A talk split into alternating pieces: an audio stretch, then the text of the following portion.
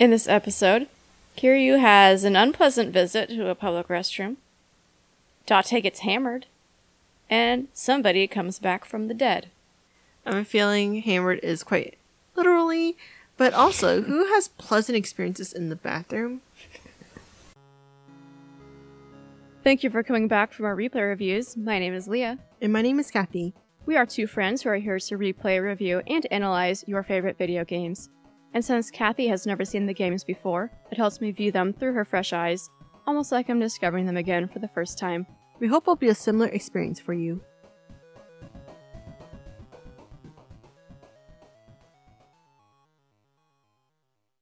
We're back in time again during Kiryu's absence to see Nishiki's perspective once again. He's talking to his sister's doctor.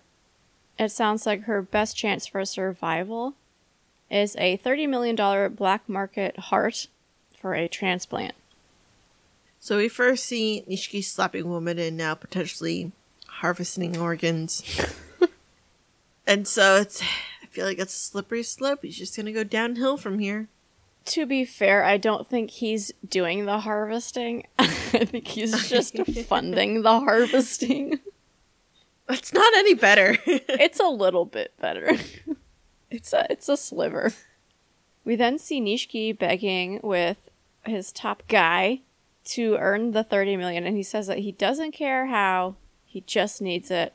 Is this giving him too much power? Of course, this guy was waiting for this chance, like the fact that he was stepping on Nishiki's head. I feel like this is probably the start of Nishiki pissing Kazama off. I wouldn't be surprised if Matsushige, if that's his name, if he betrays Kazama and Nishiki has to take the blame for it. I just feel like Nishiki doesn't have much power right now and he's in panic mode. Yeah, he's in a tough spot. He doesn't have enough time to earn power. And so this is why he's on the floor begging. But the the stepping on his head is so unnecessary. That's beyond disrespectful.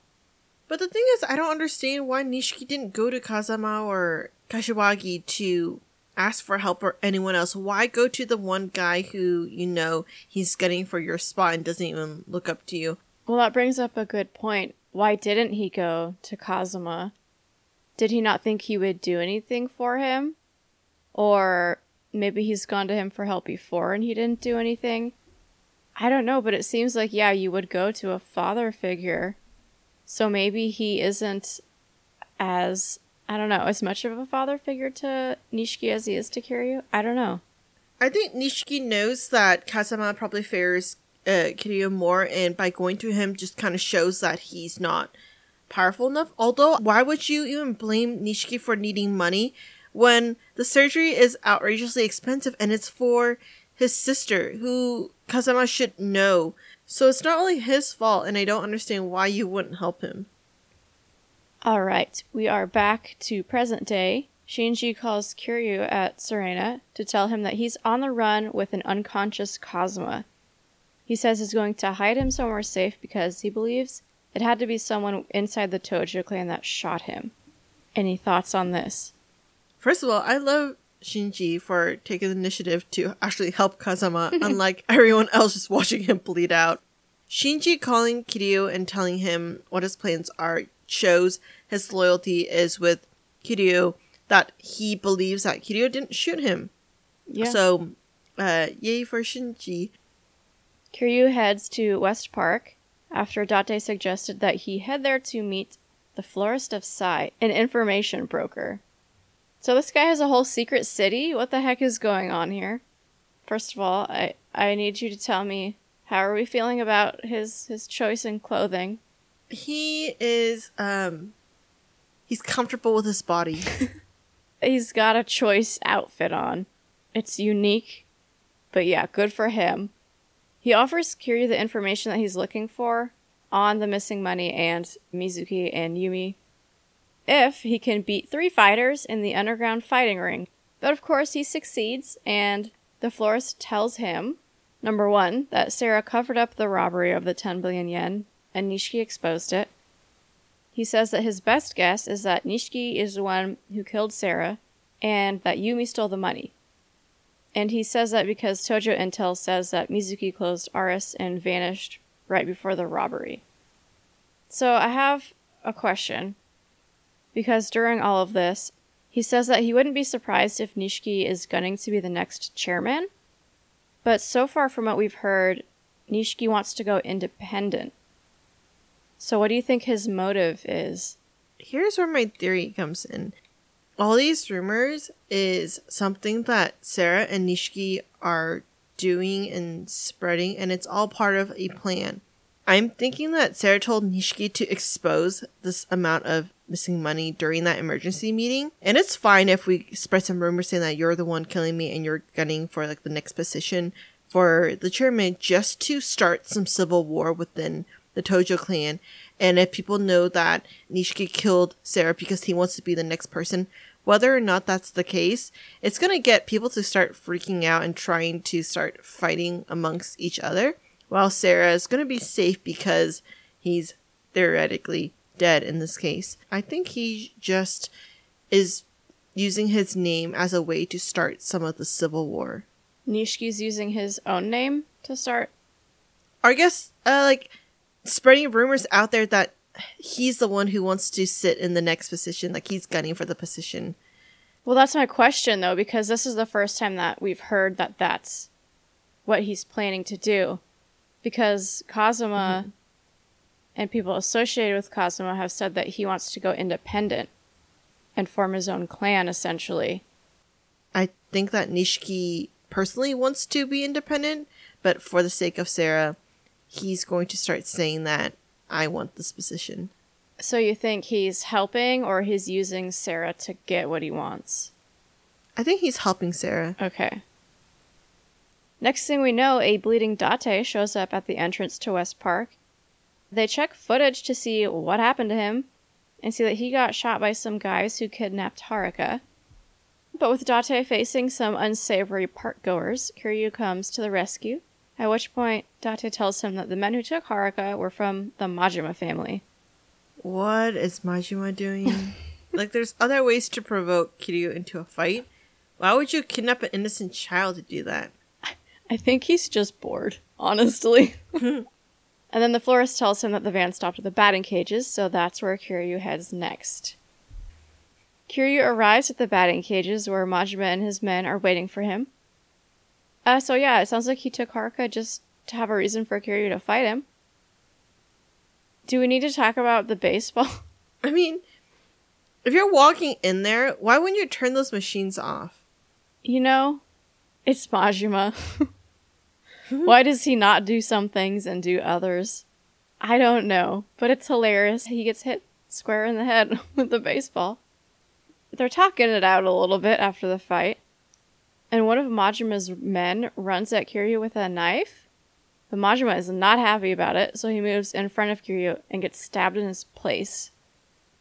I think that if I hadn't watched Y Zero to know how cool Majima was and everything, I would think he's like crazy to the borderline annoying how he just stirs the pot in this and drags other people into this chaotic realm of chaos. I don't know how else to explain it. It's just he's just everywhere and creating troubles just so an opportunity to fight with Kiryu. But here's another question. Obviously Majima knows, if not who Haruka is, that she's important to Kiryu. So do you think that he's figured this out on his own, or was this kidnapping at all ordered by Shimano? So my question is, who knows about all the stuff going on involving Haruka? Do you think Shimano knows about it, or is Majima just keeping that good of an eye on Kiryu? I think he's just obsessed with Kiryu and doesn't need Shimano to tell him orders. But even if Shimano told him to kidnap Haruka and everything, I don't know if Majima would still carry out the orders. I know he previously said that Shimano would say jump and I'd say how high. But uh, at the same time, I feel like Majima's his own man, and even if Shimano told him to do something, if Majima doesn't agree, he's not going to do it. Yeah, I, I think you're right, because when at the funeral, when we know that Shimano told Majima, you're like, oh, you gotta help stop Kiryu, He sort of saves face with Shimano by like getting in a fight with him, but he lets him go. And then, if this was kidnapping was ordered by Shimano, he does the kidnapping, again, saving face, but then lets her go. So, it seems like either way, he does what he wants, and he's just trying to keep the boss happy. Kiryu and Haruka are reconnected, and she tells him and Date that some guy she didn't recognize set her free and asked her if she still had the pendant. He also told her to take care of it because it's worth a billion yen and to tell Kiryu about it. First question Is this more proof that there is a plan in the works and Haruka and Kiryu are just pawns? Because clearly this person knew where Haruka was and who Kiryu is. I have a gut feeling. I feel like this guy who came to tell Haruka to run is Kashiwagi because of like the, the body shape and, and being involved in plan, but also smart enough to carry on his own actions and everything. Okay. Another parallel, Makoto's the key to the empty lot and they're all fighting to find her. And in this case, everyone's fighting to find the pendant, which if they all understand that, why aren't they protecting the pendant even a bit more? Why are they just letting a child protect this with her life? I think they just found out about the importance of it. I think she just found out about the importance of it. And this is when we see a flashback to when Yumi gave the pendant to Haruka, and she told her to tell nobody about it. We know that Yumi gave her the pendant and the code to get up to the bar. And now this guy is telling her that she know that he knows about the pendant and to tell Kiryu. So are all of them connected? Are these two people connected to Haruka? And they're just using Haruka to like smuggle this pendant? I'm gonna base this off the assumption that Haruka really is Mizuki's daughter. And I think the reason why that this is all happening and Haruka's involved is that all Mizuki's wealth and everything that's hers, all those assets are all going to be Haruka's, and so that's why she needs Yumi to tell them like hundred percent of everything goes to her. Mm-hmm. I don't know where I'm gonna go with this theory, but that's that's I'm gonna start the theory out here, and I'll I'll wrap it up when I get more information. It's a theory in progress. All right. So, chapter six, we are back in time again to see where Nishiki is at. Turns out Matsushige took Nishiki's word of by any means necessary to heart, as he has been encroaching on Kashiwagi's territory. Nishiki's pissed. This is maybe the first time we see him actually be kind of assertive, but it doesn't work. He throws Nishiki to the ground and says, You can't do anything on your own. You think Matsushige is just 100% an ass? Or do you think it was actually necessary for him to encroach on Kashiwagi's territory, or is he doing that as a lesson to Nishiki to say like you better be careful what you what you say? I think Matsushige is just trying to piss off everyone that Nishiki would rely on just so that they all get rid of Nishiki and it serves him well. I think he's just power hungry Mhm. to start taking other people's land. Power hungry and butthurt. Yeah. Because I think he's a little upset that Mhm. Nishiki got a family and he didn't. I don't think he actually cares for Nishiki whether he learns a lesson. I think it's just an opportunity for him to flex on Nishiki. Okay. So you don't think there's any of him wanting to like help Nishiki grow no, there's the no kindness in his heart. Well, No, we'll wait. We'll wait though, because there is selfishness to to this. If he helps Nishi be a better patriarch, it helps their family grow. So, do you think there's any any part of him who's trying to get Nishiki to be a stronger patriarch so that he can benefit off of it? I don't know exactly how how taking over someone's family works, but maybe the only reason he would help him is so that once the family's bigger, he's gonna throw Nishiki out and just take over and like change names, and then Mm-hmm. now that they've already established a bigger family, then he can just say it's my family now. Yeah. It's hard to tell if he's full on just trying to sabotage Nishiki, which I think is probably the most likely scenario, or if he's trying to sabotage Kazama and Kashiwagi for passing him over. Maybe it's both.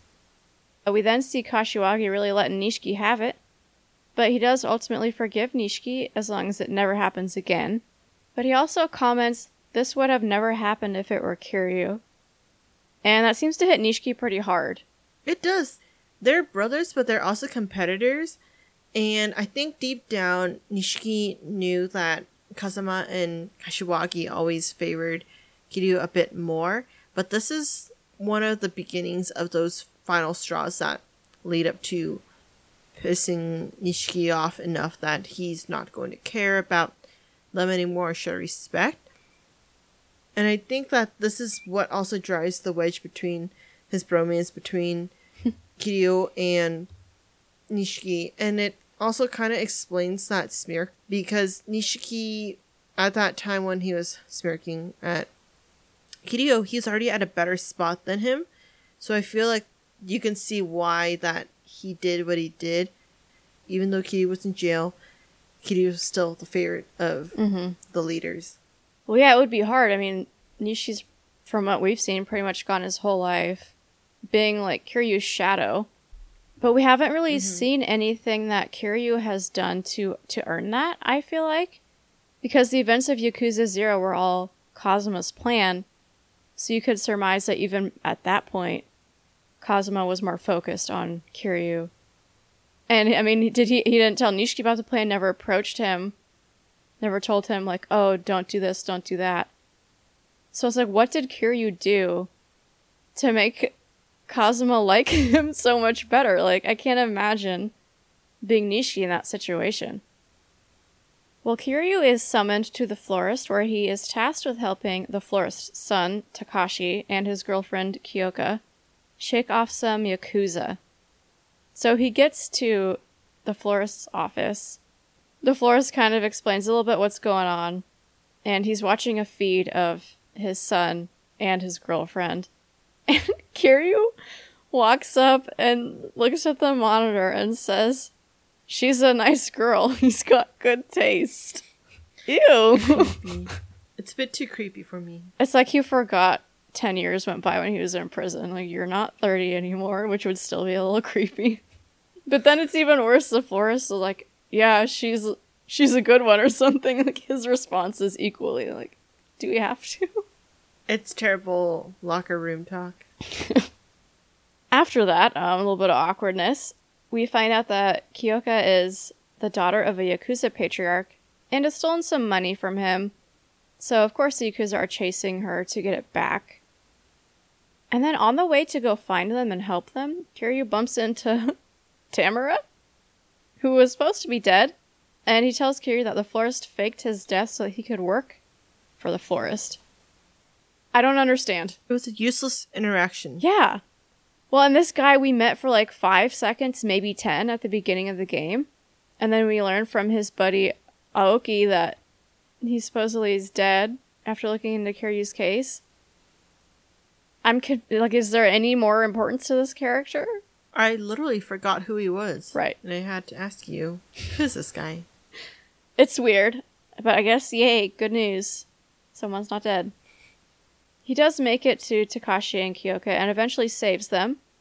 And then Kiryu gets a call from Reina, and she says that Date is at Serena blackout drunk. Kiryu's back to being tasked again with helping with some uh, father child relationships. Reina tells Kiryu that Date was supposed to meet his daughter, Saya. So Kiryu goes to find her. Turns out she's kind of sort of trying to be a prostitute to pay some guy back. I mean, anything from you so far? It's been a lot to take in. Not much, but you're wondering what the heck happened. It's really random. It's really weird. But Kiryu does track down this guy, and it turns out that he is a host that Saya likes, and he's paid her tab using a loan he took out. But then also Date shows up out of nowhere, seemingly not blackout drunk anymore. And he kind of blows it. He really blows it with Saya, who's upset with him. She's a brat. She's. I just irritated at her. I agree with you, but at the same time, Date was blackout drunk when he was supposed to meet with her. That's pretty bad. Yeah. hmm Not. I'm not a fan of Date though. I will say that. But Date is able to get the name of the loan shark out of uh, whatever his I didn't write his name down. I guess I didn't think his name was worth was it Shota? You go- Shoya, I think. One of those. know. Show something. He's able to get the name of the loan shark that show something took the loan from. So Date finds him, but he doesn't come back for a while, so Kiryu takes Saya to go after him. So we get to this the loan shark office, right? Date's being attacked. It seems like oh it is Shota. I wrote his name. I wrote his name down here. It's it's Shota. Oh. It seems like he's running things. So it, has he been scamming Saya this whole time? Because we were told that he owned the loan shark money, but now it seems like he's collecting for him almost. I feel like it's not even collecting. I think he is the loan shark owner. That he purposely makes himself an innocent and says that, oh, I, it was because of you that I am taking all this money out and you need to pay me back. Like on the flip side, he also is the loan shark. He's borrowing from himself mm-hmm. and then adding the interest. So he makes his victims feel pressured to pay off the interest. Kiryu should take a bat to his head. By the way, before we get too far, Saya does try to run away, but she gets jumped by some people, by the loan shark people. And Date and Kiryu are, are coming to her rescue. And one of them says to them, pointing out their old men, and saying, like, I hope you've got a will before they fight them.